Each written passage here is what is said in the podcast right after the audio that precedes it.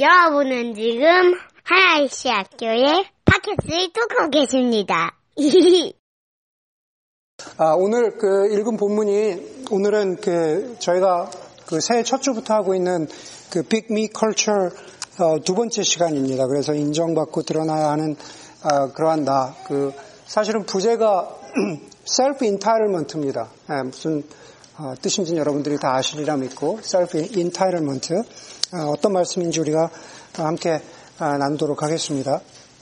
그 뉴욕에 그 콜롬비아 대학에 아마 같이 있나 봐요. history하고 American Studies 그 거기에 어, 저명하다고 하니까 이제 제가 저명하다고 믿는데 예, 거기에 그 앤드류 델반코 교수라는 분이 계시대요. American Studies and History에 그 앤드류 델반코라는 그 교수님이 미국의 건국으로부터 시작해서 지금 21세기에 이르기, 이르기까지 미국적인 가치가 다시 말해서 미국이라는 이 나라에서 가장 중요하게 여겨지는 가치의 변화를 어, 공부를 하시면서 그것을 딱 세 가지로 어, 정리를 했습니다. 그 세 가지가 뭐냐 하면은 하나님, 국가, 그리고 개인이라는 겁니다. 하나님, 국가, 개인. 앤드류 델반코 교수에 의하면은 어, 첫 번째 하나님이라는 가치는 미국의 국부들이 아, 물론 거기에 대해서도 여러 가지 뭐, 어, 뭐 토론이 있고 논란이 좀 있기는 하지만은 어, 미국의 국부들이 그 미국을 세우면서 어, 미국이라는 국가 이전에 어떻게 하면 이 나라가 하나님이 기뻐하시는 그러한 나라가 되게 할 것인가. 예, 하나님이 그 중심에 계셨다라는 거죠. 물론 그것에 대한 그 하나님이 중심에 계신다라고 하는 그 차이가 어떤 것인지는 또 좀 미국의 국부들마다 아, 조금씩 아, 차이가 있겠지만은 그 중심에는 하나님이 계셨다는 거예요. 하나님을 어떻게 기쁘게 하는 나라와 사람들이 되게 할 것인가. 그 가치가 오랜 동안 오랜 동안 지속이 되다가 아, 2차 대전을 지나면서부터 미국을 지탱하는 가치는 미국을 지탱하는 미국적 가치는 바로 미국이라는 국가 자체가 되었다라는 거죠. 예, 가장 미국적인 것이 가장 선한 것이다. 라고 하는 그러한 개념이 되었다라는 겁니다.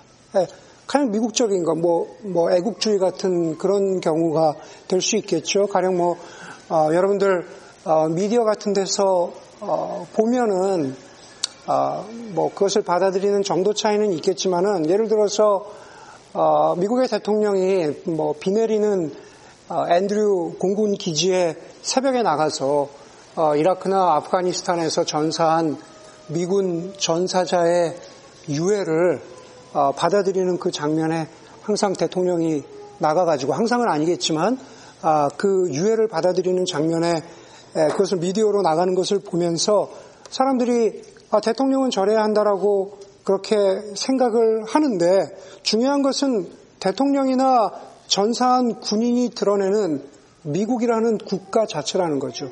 국가가 잘 돼야 된다라는 거죠. 하나님, 국가. 그런데 거기서 서서히 바뀌게 되는 거죠. 앤드류 델반코 교수에 의하면은 더 이상 미국에는 하나님이나 국가라는 가치가 최우선의 가치가 아니다라는 겁니다. 그 두 가지를 대신하는 미국적 가치는 바로 개인이라는 거죠. 개인. 나 자신. 개인이 중요합니다.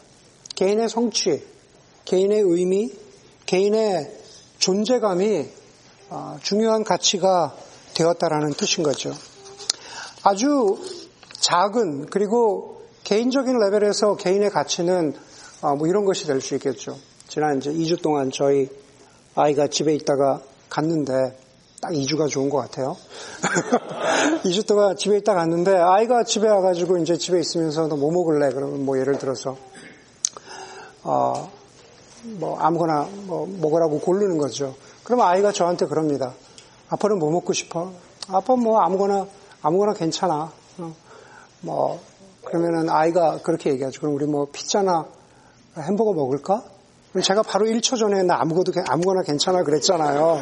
근데 피자나 햄버거 말고 네, 피자나 햄버거 말고 네. 아직까지 아주 개인적인 레벨에서 아직까지 내 입맛이나 네, 내, 내 가치나 내 테이스트가 중요한 거죠. 어, 제 개인적인 얘기에서 시작했지만 여러분들 어떠십니까? 여러분들 여러 가지 삶의 상황 속에서 결국은 어, 내가 가장 중요하다고 여기고 더불어서 내가 가장 중요하기 때문에 나는 어, 이만큼 대우받아야 한다라고 여기는 순간들이 어, 많으시, 많지는 않은지 한번 여러분들에게 예, 여쭙고 싶습니다. 어, 미국적인 가치, 개인이라는 것에 말씀드렸는데 사실은 뭐 여기 이 베이 지역만 그렇다고는 할 수는 없지만 베이 지역이 어떤 면에서 어, 미국의 다른 여러 어, 지역 혹은 어, 떤 미국의 그 표본 지역 같은 그런 모습을 보여줄 수 보여줄 수도 있겠다라는 생각을 합니다. 무엇인가 어, 나의 능력만큼 나의 어, 성취만큼 어, 인정받고 거기에 대한 보상이 따라야 되고 어, 거기에 걸맞는 어떤 어, 뭐 자리라 그래야 되나 하여간 무엇인가 어, 적절한 보상이 있어야 된다라는 것에 가장 어, 우리가 그 거기에 모든 시선을 빼앗기고 있는 어, 그 지역 대표적인 지역 중에 하나가 아, 여기 베이 지역이 아닌가라는 생각을 합니다. 어, 오늘 설교를 생각하면서 어, 두 가지 면에서 좀 부담스럽고 조심스러웠습니다. 첫 번째, 오늘 설교에서 첫 번째 좀 부담스럽고 조심스러웠던 것은 무엇이냐 하면은, 어, self entitlement, 내가 인정받고, 내가 드러나야 하고, 내가 적절한 보상을 받아야 한다라고 하는 이런 어떤 어, 세태에 대해서 이야기하는 어, 그 설교가 혹시 여러분들의 어, 뭐 직장과 관련된 대우나 혹은 뭐 직장으로 옮긴다든지 혹은 내가 어, 옮기지 않더라도 어떤 적절한 어, 보상을 받는다든지 하는 그런 직장과 관련된 좁은 영역으로 받아들이지 않았으면 하는 그러한 바램을 첫 번째로 가지고 있고 두 번째로 어, 조금 부담스러웠던 것은 뭐냐면은 어, 우리 교회가 많은 부분에서 이렇게 한 가지 색깔로 보여지잖아요. 어, 한 가지 색깔의 사람들이 많잖아요. 그러나 우리 교회도 속을 들여다보면 다양한 사람들이 있다라는 거죠. 그 얘기는 무슨 말이냐면 오늘의 설교가 혹시 교인들 가운데 몇몇 분들에게는 아, 나는 별로 해당 사항이 없다. 네, 라고 하면서 혹시 스위치를 끄게 될까 싶은 네, 그런 아, 그런 설교로 들리지 않을까 하는 아, 염려였습니다. 여러분 그 두 가지 면을 고려하면서 아, 저는 여러분들이 아, 지금 어떤 현 상황도 물론 아, 관련이 있겠지만 그것보다는 아, 우리 인간의 왜곡되고 어떤 면에서 이기적인 마음을 들여다볼 수 있는 기회 그리고 더 나아가서 하나님과 하나님의 말씀 앞에서 우리의 존재, 우리의 본 모습을 좀 들여다볼 수 있는 그런 시간으로 그런 설교로 여러분들이 들어주었으면 좋겠다라는 마음입니다. 오늘 본문에서 35절이 이렇게 시작합니다. 세베대의 아들들인 야고보와 요한이 예수께 다가와서 말하였다. 선생님, 우리가 요구하는 것은 무엇이든지 해주시기 바랍니다. 예수께서 그들에게 말씀하셨다. 너희는 내가 너희에게 무엇을 해주기를 바라느냐? 그들이 그에게 대답하였다. 선생님께서 영광을 받으실 때에 한 사람은 선생님의 오른쪽에 다른 하나는 선생님의 왼쪽에 앉게 하여 주십시오. 라고 하는 요청을 야고보와 요한이 합니다. 저는 바로 어떻게 보면 이 구절이 아, 저와 여러분을 포함한 아, 우리 사람이라는, 우리 인간이라는 존재가 내가 인정받고, 내가 드러나고, 그리고 내가 대우받아야 한다라고 하는 인간의 본질적인, 아, 그런적인 본성을 보여주는 구절이 아닌가라는 생각을 하게 됩니다. 선생님, 우리가 요구하는 것은 무엇이든지 해 주시기 바랍니다. 선생님, 우리가 요구하는 것은 무엇이든지 해 주기 바랍니다. 요즘 말을 많이 이렇게 줄여서 하죠. 네, 그렇게 줄여서 하는 말 중에 그 근자감이라는 단어가 있어요. 알아요? 근자감? 네, 네. 근거 없는 자신감이라는 뜻이에요. 파운데이션이 없는 자신감이라는 뜻이에요. 네. 근자감이라는 거죠. 야고보와 요한이 지금 예수님께 요구하는 것, 선생님, 우리가 선생님께 요구하는 것은 무엇이든지 다 해주시기를 바랍니다. 라고 하는 것은 근자감일까요? 근거 없는 자신감에서 나온 이야기일까요? 아니면 다른 그 무엇일까요? 제가 보기에 야고보와 요한이 예수님께 요청하는 것은 근거 없는 자신감이라기보다는 오히려 이들의 요구는 자존심이라고 생각을 합니다. 자존심이라고. 여러분, 자존심이라는 것을 무엇이라고 정의할 수 있을까요? 자존심. 존심 상해, 뭐 이런 얘기 하잖아요. 자존심. 어, 연말에 읽은 책 중에 그 이한이란 분이 그 한국에서 보니까 뭐 변호사이시면서 무슨 시민단체의 대표로 계신 분인데 그분이 쓰신 책을 읽었는데 어, 책 제목이 삶은 왜 의미 있는가라는 책이었습니다. 그 책에서 이분이 자존심을 이렇게 정의하시더라고요. 어떤 한 사람이 가지고 있는 고유한 속성이 다른 사람의 속성보다 우월하며 그렇게 평가받는 것이 당연하다고 여기는 마음. 예. 내가 가지고 있는 속성, 내가 가지고 있는 능력, 내가 가지고 있는 어떤 그 무엇이 다른 사람이 가지고 있는 그 무엇보다 우월하고 뛰어나기 때문에 그렇게 평가받아야 하는 것이 당연하다고 여기는 그런 마음이라는 거죠. 가령 제가 남들보다 더 잘한다고 여기는 속성이 있습니다. 저는 어, 여기 있는 대부분의 사람보다 저는 농구를 훨씬 잘한다고 생각을 합니다. 네, 저 여러분들에게 주입을 시키려고요. 제가 뭐였다고요? 네, 과천의 허재? 네, 과천의 허재. 제가 여러분들보다 어떤 면에서 굉장히 뛰어나다고 하는 그 능력이 있는데 예를 들어서 승훈 형제나 예를 들어 영근 형제가 저에게 목사님 그 정도는 아니에요. 네, 목사님 과천의 허재 정도는 아니고 그냥 조금 네, 조금 그렇게 하면은 그러면 우리가 흔히 뭐라고 말합니까? 제 자존심이 상처받았다 그러죠. 나는 분명히 무엇인가 낫다고 하는 속성, 능력, 기질이 있는데 거기에 대해서 인정받지 못하면 나는 무엇인가 어, 더 잘생겼다. 그래서 잘생겼기 때문에 사람들이 나의 잘생긴 것을, 나의 이쁜 것을 봐주고 인정받고 거기에 대해서 더 낫다라는 것을 드러내고 그것을 알아줘야 되는데 그것이 무시당하면 우리는 흔히 자존심이 상했다라고 그렇게 말한다라는 거죠. 그런 면에서 보자면 예수님 나에게 무엇이든지 요청하는 대로 해주시기를 원합니다라고 했던 야고보와 요한에게는 근자감보다는 어떤 면에서 자존심이 있지 않았나라는 생각을 합니다. 그리고 그 자존심은 나름대로의 근거를 가지고 있었습니다. 우리가 잘 아는 대로 예수님의 열두 사도는 자신들의 것, 자신들의 소유를 버려두고 자신들의 삶을 버려두고 예수를 따랐습니다. 열두 사도 가운데에서도 아마 야고보와 요한이 나는 이만큼 대우받아야 한다라고 하는 나는 이만큼 헌신했기 때문에 나는 이만큼 수고하고 나는 이만큼 노력했기 때문에 이만큼 대우받아야 한다라고 하는 자존심이 있었기 때문에 예수님의 오른쪽과 왼쪽에 앉게 해달라는 그러한 요청을 했던 것이라고 봅니다. 그런데 그 자존심은 이 두 사람만 가졌던 게 아니죠. 거기 있었던 나머지 제자들 모두가 나름대로의 인정받고 드러나야 하는 자존심을 가졌다라는 겁니다.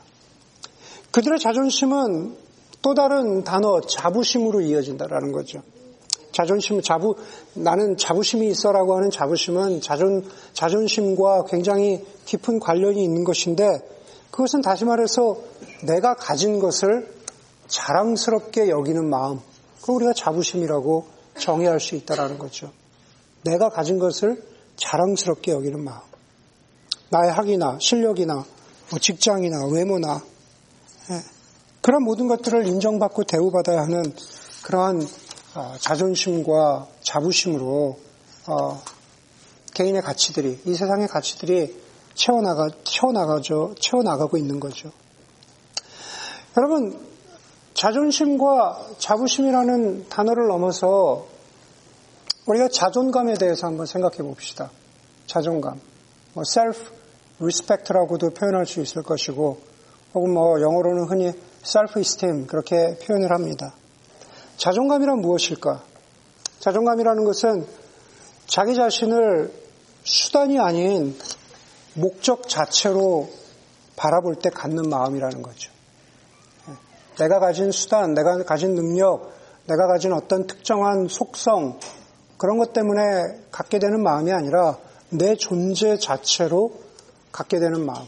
다시 말해서 내가 가진 수단으로, 능력으로 평가받는 그것이 자존심이라면 그냥 내 존재 자체로 내가 귀하게 여겨지는 마음이 자존감이라는 거죠.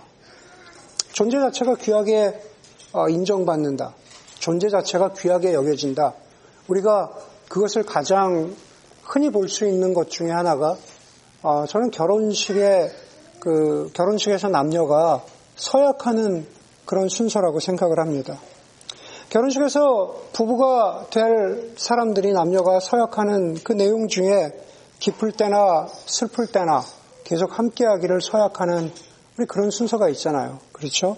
부부가 기쁠 때, 다시 말해서 남편이나 아내가 가지고 있는 어떤 속성이나 어떤 능력이나 어떤 수단을 통해서 상대방에게 기쁨을 주고 상대방에게 행복을 주고 어, 상대방에게 어떤 어, 가치를 충족시켜 줄 수 있지만 그러나 더 이상 나이가 먹어서 더 이상 잘생기지도 않고 더 이상 이쁘지도 않고 더 이상 무슨 돈을 잘 벌어오지도 않고 예. 그런 것들이 없음에도 불구하고 다시 말해서 기쁠 때나 슬플 때나 그런 슬픔의 순간에도 부부가 함께 있겠다고 서약하는 것은 상대방이 수단이 아니라 상대방의 존재 자체를 그 존재로 받아들여 주는 것.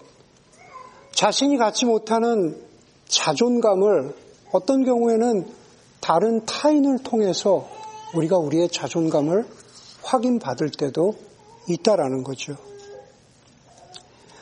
그래서 고든 맥도날 목사님은 인생의 궤도를 수정할 때라고 하는 책에서 우리 인간은 나는 누구인가 라는 질문을 하기 전에 우리의 창조주이신 하나님은 내가 어떤 사람이 되기를 원하는가 라는 질문을 먼저 던져야 한다라고 말씀하셨습니다.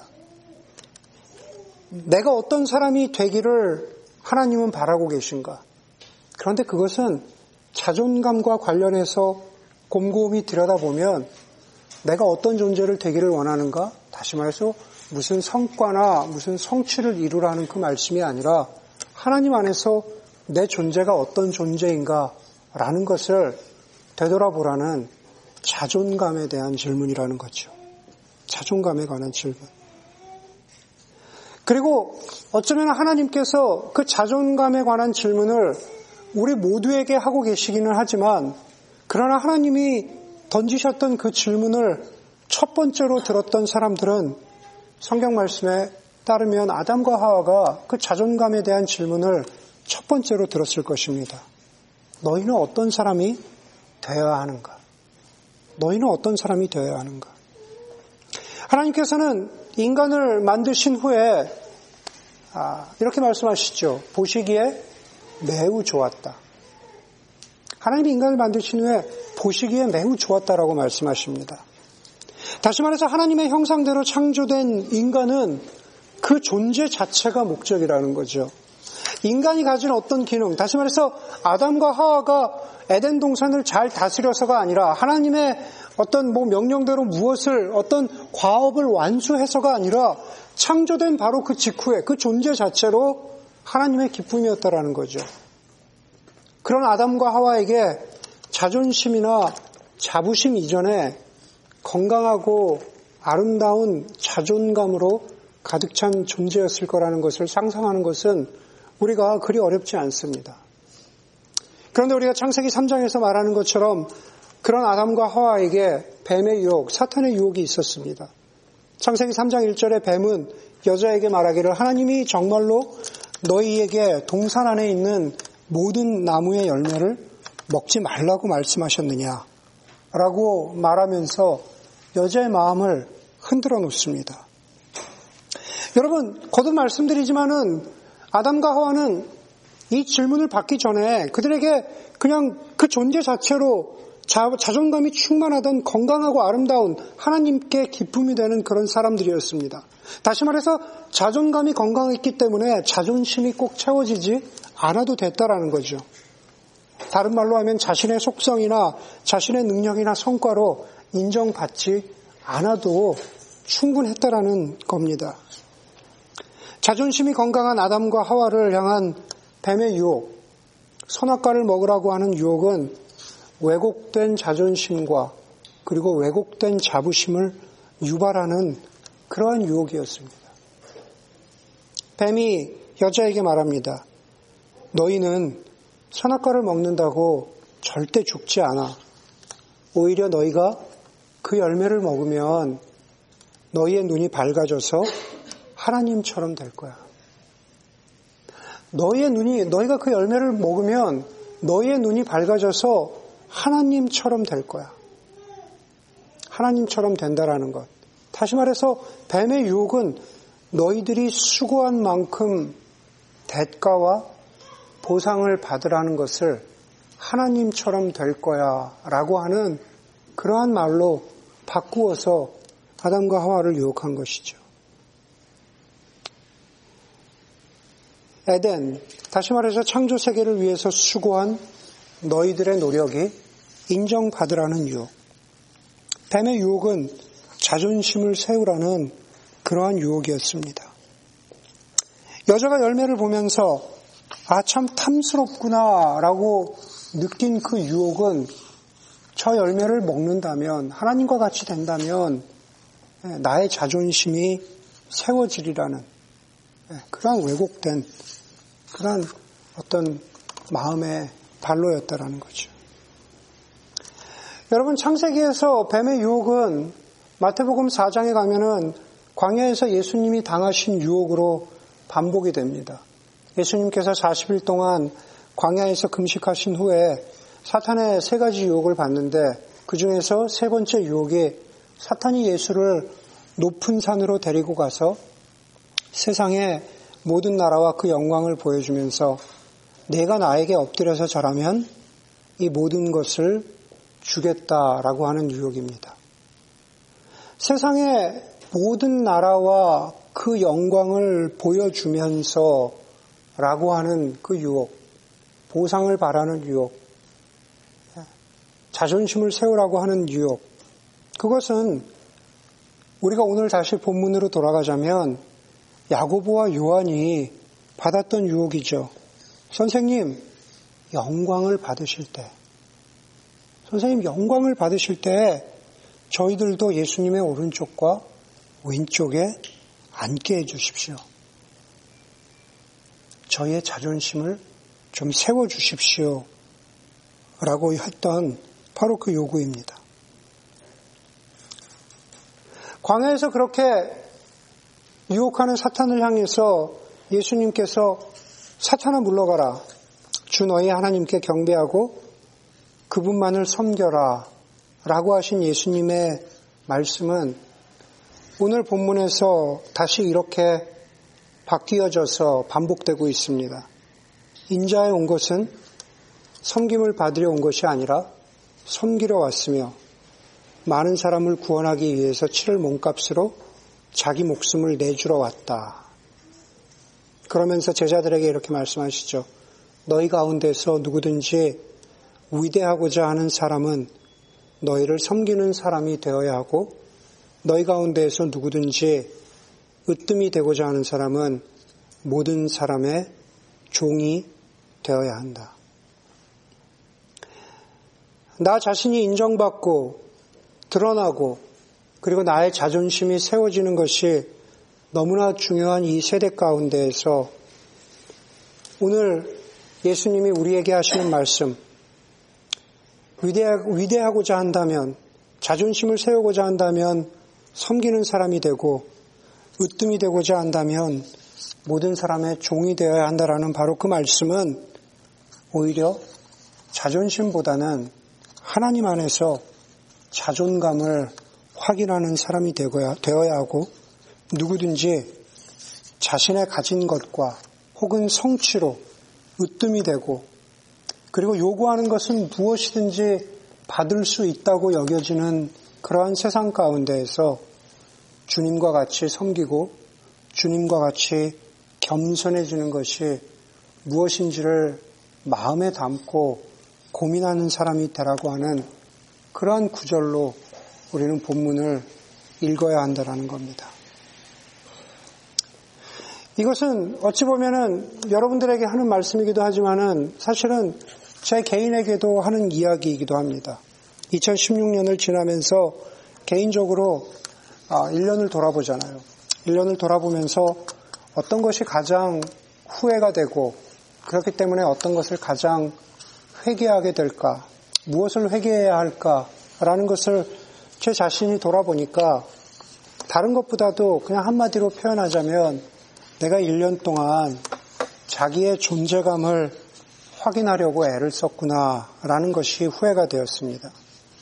사실은 자기 존재감이라고 표현했지만 오늘 설교에 비추어 이야기하자면 자존심을 확인받으려고 애를 썼구나라는 그러한 마음이 들더라는 거죠.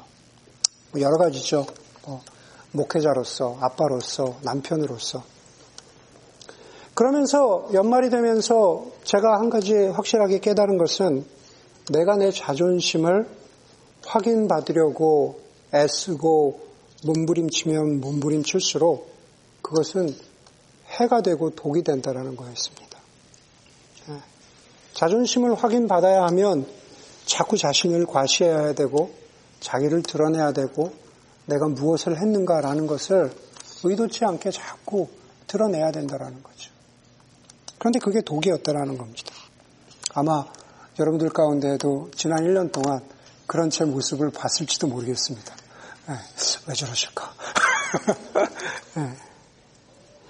여러분, 가위손 영화 아시죠? 그, 가위손이라는 영화로 유명한 그 팀 벌튼 감독의 또 다른 영화 중에 그 빅피쉬라는 영화가 있습니다. 아마 보신 분들도 있고 아, 보지 않은 분들도 있겠지만 한번 기회가 된다면 찾아볼 수 있기를 바랍니다. 빅피쉬에서 팀 벌튼 감독은 아, 이런 이야기를 남겼습니다. 사람이 자기 이야기를 아주 많이 하면 자신이 그 이야기가 된다라고 했습니다. 사람이 자기 이야기를 아주 많이 하면 자신이 그 이야기가 된다. 그리고 그 사람이 죽은 뒤에도 이야기는 남아있다라는 이야기를 남겼습니다. 어쩌면 우리가 곰곰이 곱씹어 봐야 하는 문장이라고 생각합니다. 우리가 예수님의 삶을 보면 예수님께서 자기 이야기를 많이 하셨죠. 하나님 나라 복음은 곧 예수님 자신에 관한 이야기인데 예수님께서 자신에 관한 이야기, 다시 말해서 복음에 관한 이야기를 많이 하셨을 뿐만 아니라 하나님 나라 복음이 무엇인가, 무엇인가 하는 것을 짧은 3년이 아, 좁는, 조금 넘는 공생의 삶을 통해서 그 이야기가 어떤 것이라는 것을 삶으로 보여주셨습니다. 예수님께서 십자가에서 죽으시고 부활하시고 언젠가, 다시 오겠지만은 우리는 더 이상 지금 현재에서 그 예수님을 보지 못하고 예수님이 남겨주신 이야기만을, 복음만을 우리가 붙잡고 살아갑니다. 그리고 그 이야기 속에서 하나님 나라의 복음, 하나님 나라의 이야기 속에서 우리는 영원히 계신 예수 그리스도를 발견하게 되는 거죠. 마찬가지로 저와 여러분들, 우리 역시 우리의 삶의 이야기가 있습니다. 우리의 인생의 이야기가 있죠. 올해도 채워나가야 하는 이야기가 있습니다. 그 이야기는 자신이 인정받고 드러나고 무엇인가 보상받아야 하는 그러한 자존심을 세워나가는 그런 이야기가 아니라 하나님 안에서 아, 정말로 하나님이 아담과 하와를 보시면서 하신 말처럼 저와 여러분들에게도 보시기엔 매우 좋았다라고 하는 그러한 자존감으로 채워나가는 내가 하나님 안에서 얼마나 그냥 그 존재 자체로 목적이 되는 얼마나 귀한 사람인가 하는 그 자존감으로 채워지는 그러한 이야기로 그러한 이야기를 자꾸 말할 수 있는 그런 여러분들이 되기를 바랍니다. 좀 길어졌지만 오늘의 주제, 인정받고 드러나야 하는 나, 자존심을 세워야 하는 나와 그리고 교회와 관련해서 짧게 한 말씀만 더 드리도록 하겠습니다. 사도 바울은 에베소서에서 예수의 복음이 아, 우리 안에 있는 모든 막힌 담을 허신다고 하셨습니다. 막힌 벽과 막힌 담을 허신다고 하셨어요. 갈라디아에서도 가서 보면은 예수님 안에서 헬라인이나 유대인이나 주인이나 종이나 남자나 여자나 어린아이나 뭐 할 것 없이 우리 모두가 주님 안에서 아, 하나라고 말씀하셨죠. 에베소서의 말씀에 비추어 보자면 우리 안에 막힌 담이 없다라고 하는 말씀입니다. 그런데 어쩌면은 우리 사이에서 우리를 맡고 있는 여러 가지 담 가운데 하나는 바로 자존심과 자부심일 수도 있겠다라는 생각을 합니다. 아직도 저 안에 혹은 아직도 여러분들 안에 자존심이 남아 있다면 그것은 한 교회에 몸담고 있다고 하지만 남과 나를 구분 짓는 담이 되고 벽이 됩니다. 아직, 아직도 자존심이 남아있기 때문에, 다시 말해서 아직도 내 삶의 어떤 특정한 모습과 내 삶의 어떤 특정한 성과로 인정받아야 하는데, 누가 보기에도 어떤, 어떤 스테레오 타입된 그 삶으로 내 삶이 아, 규정되고, 내 삶이 그렇게 흘러가야 하는데, 거꾸로 그러한 것들이 무너졌을 때, 우리는 자존심을 세우게 되고, 그리고 그것은 우리 사이에 벽을 치고 담을 세우게 된다라는 겁니다. 아무리 우리가 한 교회가 되자, 한 공동체가 되자, 교우 안에서 허물없이 지내, 지내보자고 하여도 하나님 안에서의 자존감을 회복하지 못하면 결코 그 담과 벽을 허물 수 없다라는 이야기가 됩니다. 그러나 반대로 오늘 말씀처럼 자존심을 내려놓고 자존감을 확인한다면 우리는 그것만으로도 교회가 되어 간다라는 거죠. 말씀을 마치도록 하겠습니다. 여러분들의 삶 가운데에서 빅미 드러나고 인정받아야 하는 것 중요하지만 그러나 그것이 왜곡된 자존심이 아니라 하나님 안에서의 건강한 자존감에 바탕을 둔 그러한 어떤 자아의 성취감, 그러한 자아의 존재감을 우리가 확인할 수 있었으면 좋겠습니다. 그리고 그것이 다른 것이 아니라 예수님께서 복음을 통해서 보여주셨던 그 모습, 그리고 그 모습이 우리 한 개인뿐만 아니라 우리 교회를 이루어가는 아주 큰 주춧돌과 같은 그러한 모퉁이돌과 같은 그러한 중요한 복음의 가치가 될 수 있기를 아, 간절히 바랍니다. 함께 기도하겠습니다.